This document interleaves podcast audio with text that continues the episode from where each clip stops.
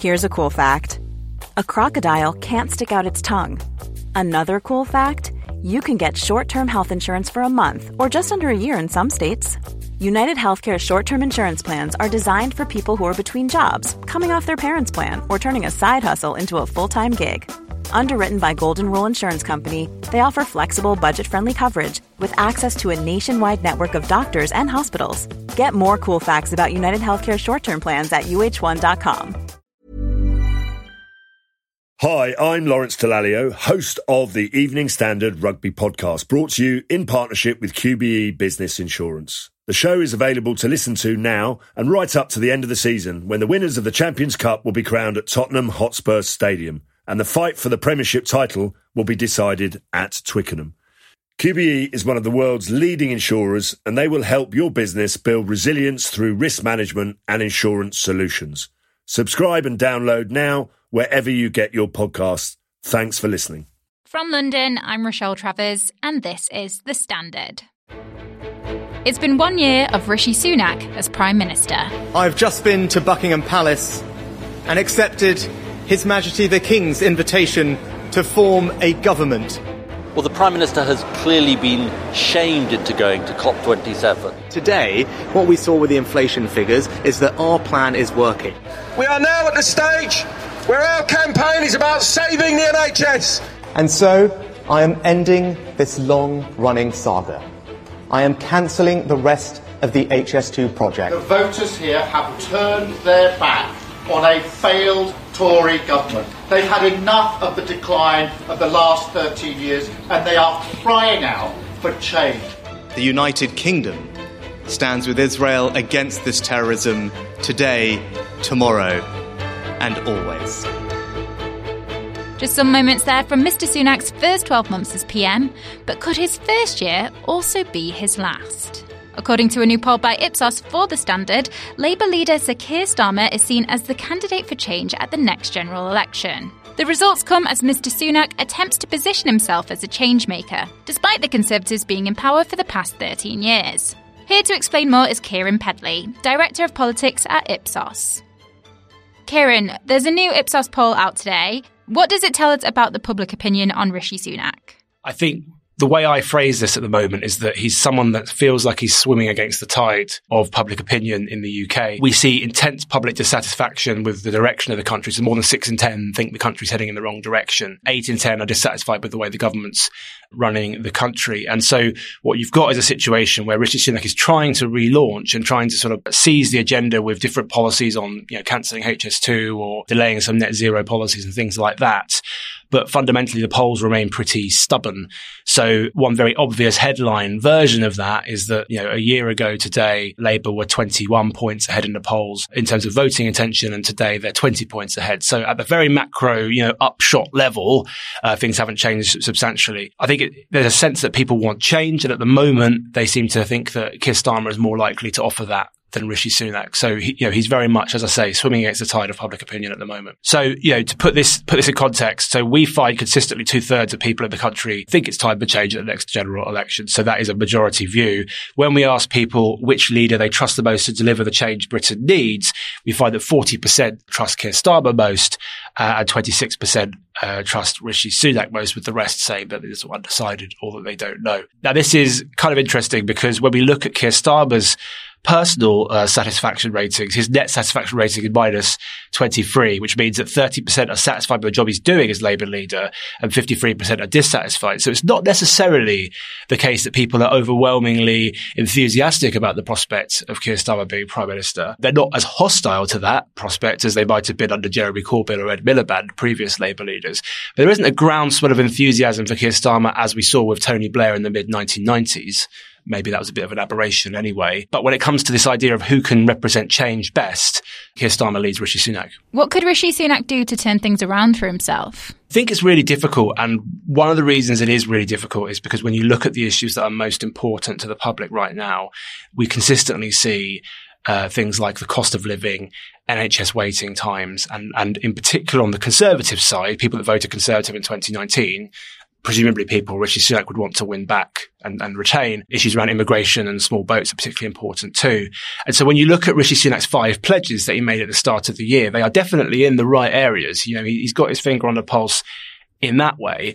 But what we do also consistently see is people think overwhelming majorities think he's doing a bad job or his government's doing a bad job at delivering on those. But I think the point is they're not easy issues to wave a magic wand and sort of make an NHS waiting list of, you know, many millions of people disappear or, or completely stop boats overnight or, um, you know, fix the cost of living, which is a complex relationship between inflation and wages and, you know, mortgages and disposable income and so on.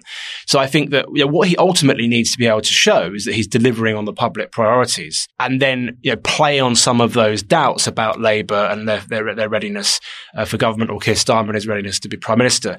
But for people to have those doubts in enough numbers that they're going to stick with the Conservatives, there needs to be a reason and that reason needs to be delivery. But as I say, because of the, the, the scale of the challenges the country seems to face at the moment, that's not going to be easy. Rishi Sunak marks one year as Prime Minister today. How has public opinion changed on him over the past 12 months? So I think I think I'm right in saying that his net satisfaction rating was like minus eight or something when he took over, and, and now we're looking at sort of minus 37. So he, I think when we look at um, when he took office, it's probably fair to say that his personal poll ratings were better than the Conservative parties. And there was a big, a big debate about, you know, which way would things go? Would, the, would uh, that stay the same? Would the Conservative Party's ratings improve and become more like Rishi Sunak's or the other way around? And I think it's more the latter. It's more that Rishi Sunak's ratings have got worse as it, uh, as he's become prime minister to, to the point where they're more like what we're seeing with the Conservative Party a year or so ago.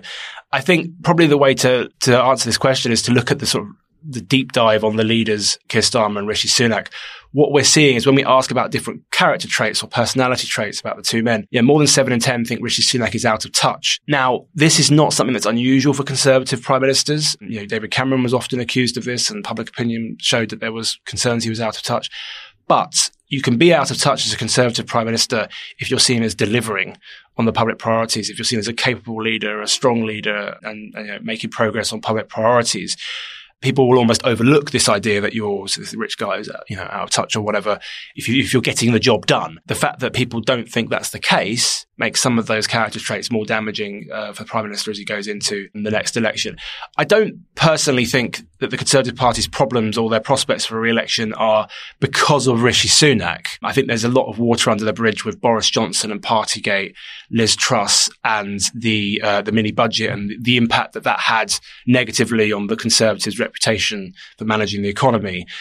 In many ways, Rishi Sunak is, whilst he was Chancellor of the Exchequer before, came in as a sort of clean slate in some ways. I don't think it's his fault, but at the same time, he's not moving the dial. He's not, he's not sort of changing people's minds.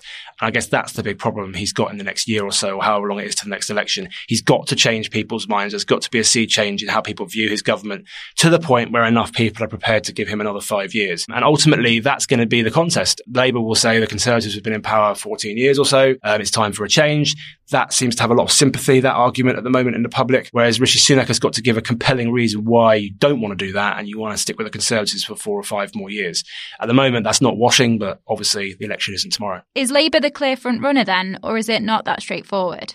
Labour's very much, very much out in front. So as I say, Labour are 20 points ahead in the polls at the moment. And, you know, if that was reflected at a, general election, we're, we're, talking about, you know, an absolute wipeout for the Conservatives. But it's not unusual for opposition parties to be uh, significantly ahead in the polls, you know, even as much as a year before uh, or 18 months before an election. Uh, and then that narrows as polling day gets closer. The assumption is that it will narrow. We have to wait and see. But I think that it's not just about the opinion polls. We look at the by-elections recently in Mid Bedfordshire and Tamworth. We saw swings to Labour of 20, 25 points, which is the type of swings we were seeing under Tony Blair in the mid 1990s before that landslide Labour victory. In fact, um, going to get the name of the seat wrong, but the pre- predecessor seat to Tamworth, I think it was Southeast Staffordshire or Southwest Staffordshire or something, saw a very similar swing in 1996 in a by-election. And then Labour went on to win by 12 points and have a landslide in 1997. So all signs are pointing to a Labour victory.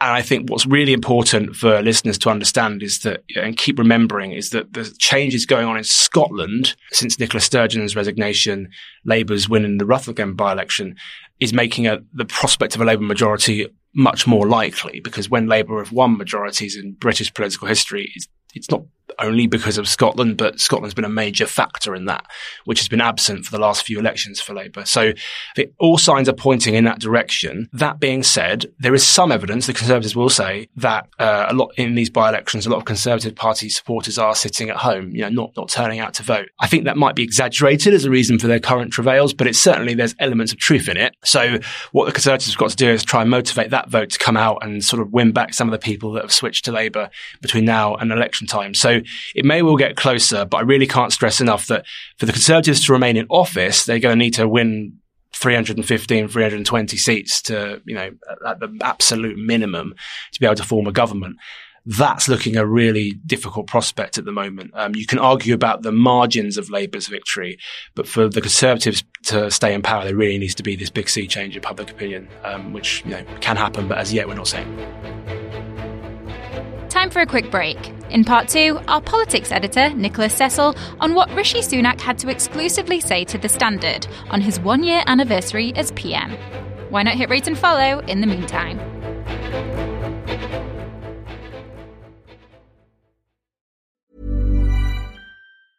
There's never been a faster or easier way to start your weight loss journey than with PlushCare PlushCare accepts most insurance plans and gives you online access to board-certified physicians who can prescribe FDA-approved weight loss medications like Wegovy and Zepbound for those who qualify. Take charge of your health and speak with a board-certified physician about a weight loss plan that's right for you. Get started today at plushcare.com slash weight loss. That's plushcare.com slash weight loss. plushcare.com slash weight loss.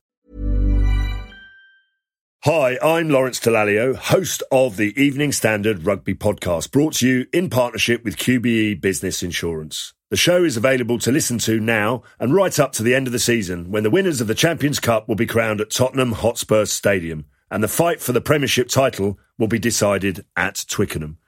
QBE is one of the world's leading insurers and they will help your business build resilience through risk management and insurance solutions. Subscribe and download now wherever you get your podcasts. Thanks for listening. Joining me now is our politics editor, Nicholas Cecil. Nick, today marks one year as Prime Minister for Rishi Sunak, and he's actually spoken to The Standard about this. Uh, what has he had to say? Well, the, Rishi Sunak has very much doubled down on, on his uh, attempts to convince the British public that he's going to be a great reformer of British politics he's saying basically that there is more to do with his agenda. And um, he's already done some quite big reforms, some quite controversial reforms. For example, he's at the second leg between Birmingham and Manchester of the HS2 high speed rail link. This was deeply controversial, but he's basically trying to portray that as a long term political decision that he's been willing to take rather than carry on with a, a doomed project. He's also announced that A levels will be axed and replaced with something called the Advanced British Standard. He's now pushing ahead with an incremental ban on smoking. And he's also scaled back climate change action. So he's delayed the ban on the sale of new petrol and diesel cars by five years to 2035 and the switch to heat pumps. He argues that this is necessary to take the British public with the government in the fight against uh, global warming rather than to penalise them too heavily and then they'd, they'd give up on that.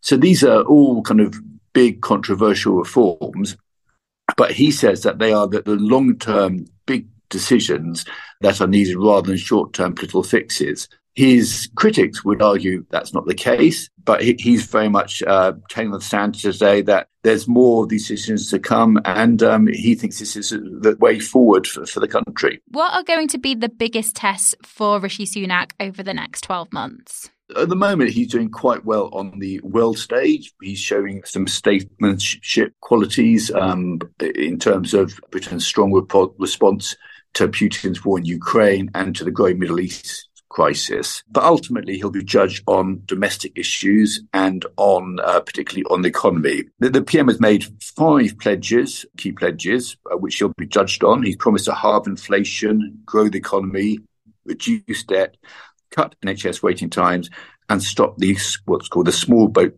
channel crossings. Now, in terms of inflation, uh, which is really one of his flagship pledges. To halve inflation, he's got to get that down to about 5.3% by the end of the year, which he may well actually achieve in doing. But in terms of people out there in the country, will they actually feel better off? That is a, a big question because even with inflation above 5%, a lot of people will not be ending up with more more money in their pocket at the end of the day. So it, it could be a, a, lot longer, or certainly many months longer, before people actually start to feel better, if they do at all. In terms of NHS waiting times, that is again the government. It was an ambitious target. The waiting times grew partly due to the the pandemic, the backlog of, of treatment and operation due to that. But now we also have the strikes by consultants and junior doctors, which is making the matter worse. So NHS waiting lists are at uh, more than 7.7 million now, and that's really affecting lots of people across the country. And that is a target which the government may struggle to make. So there's still a year to go, probably until the next election. So it's uh, it's a difficult road ahead for Mr. Sunak. He's shown he's willing to take big political decisions, but so, so the polls suggest at the moment he, he faces a struggle to stay in power.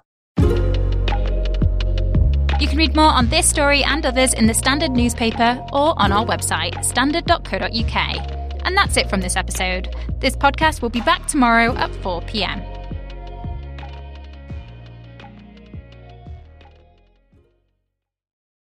Hi, I'm Lawrence Dallaglio, host of the Evening Standard Rugby Podcast, brought to you in partnership with QBE Business Insurance. The show is available to listen to now and right up to the end of the season when the winners of the Champions Cup will be crowned at Tottenham Hotspur Stadium and the fight for the Premiership title will be decided at Twickenham.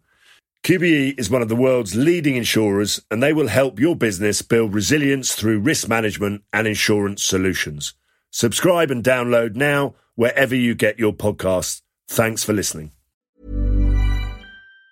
Planning for your next trip? Elevate your travel style with Quince. Quince has all the jet setting essentials you'll want for your next getaway, like European linen, premium luggage options, buttery soft Italian leather bags, and so much more. And it's all priced at 50 to 80% less than similar brands. Plus, Quince only works with factories that use safe and ethical manufacturing practices. Pack your bags with high-quality essentials you'll be wearing for vacations to come with Quince. Go to quince.com slash trip for free shipping and 365-day returns.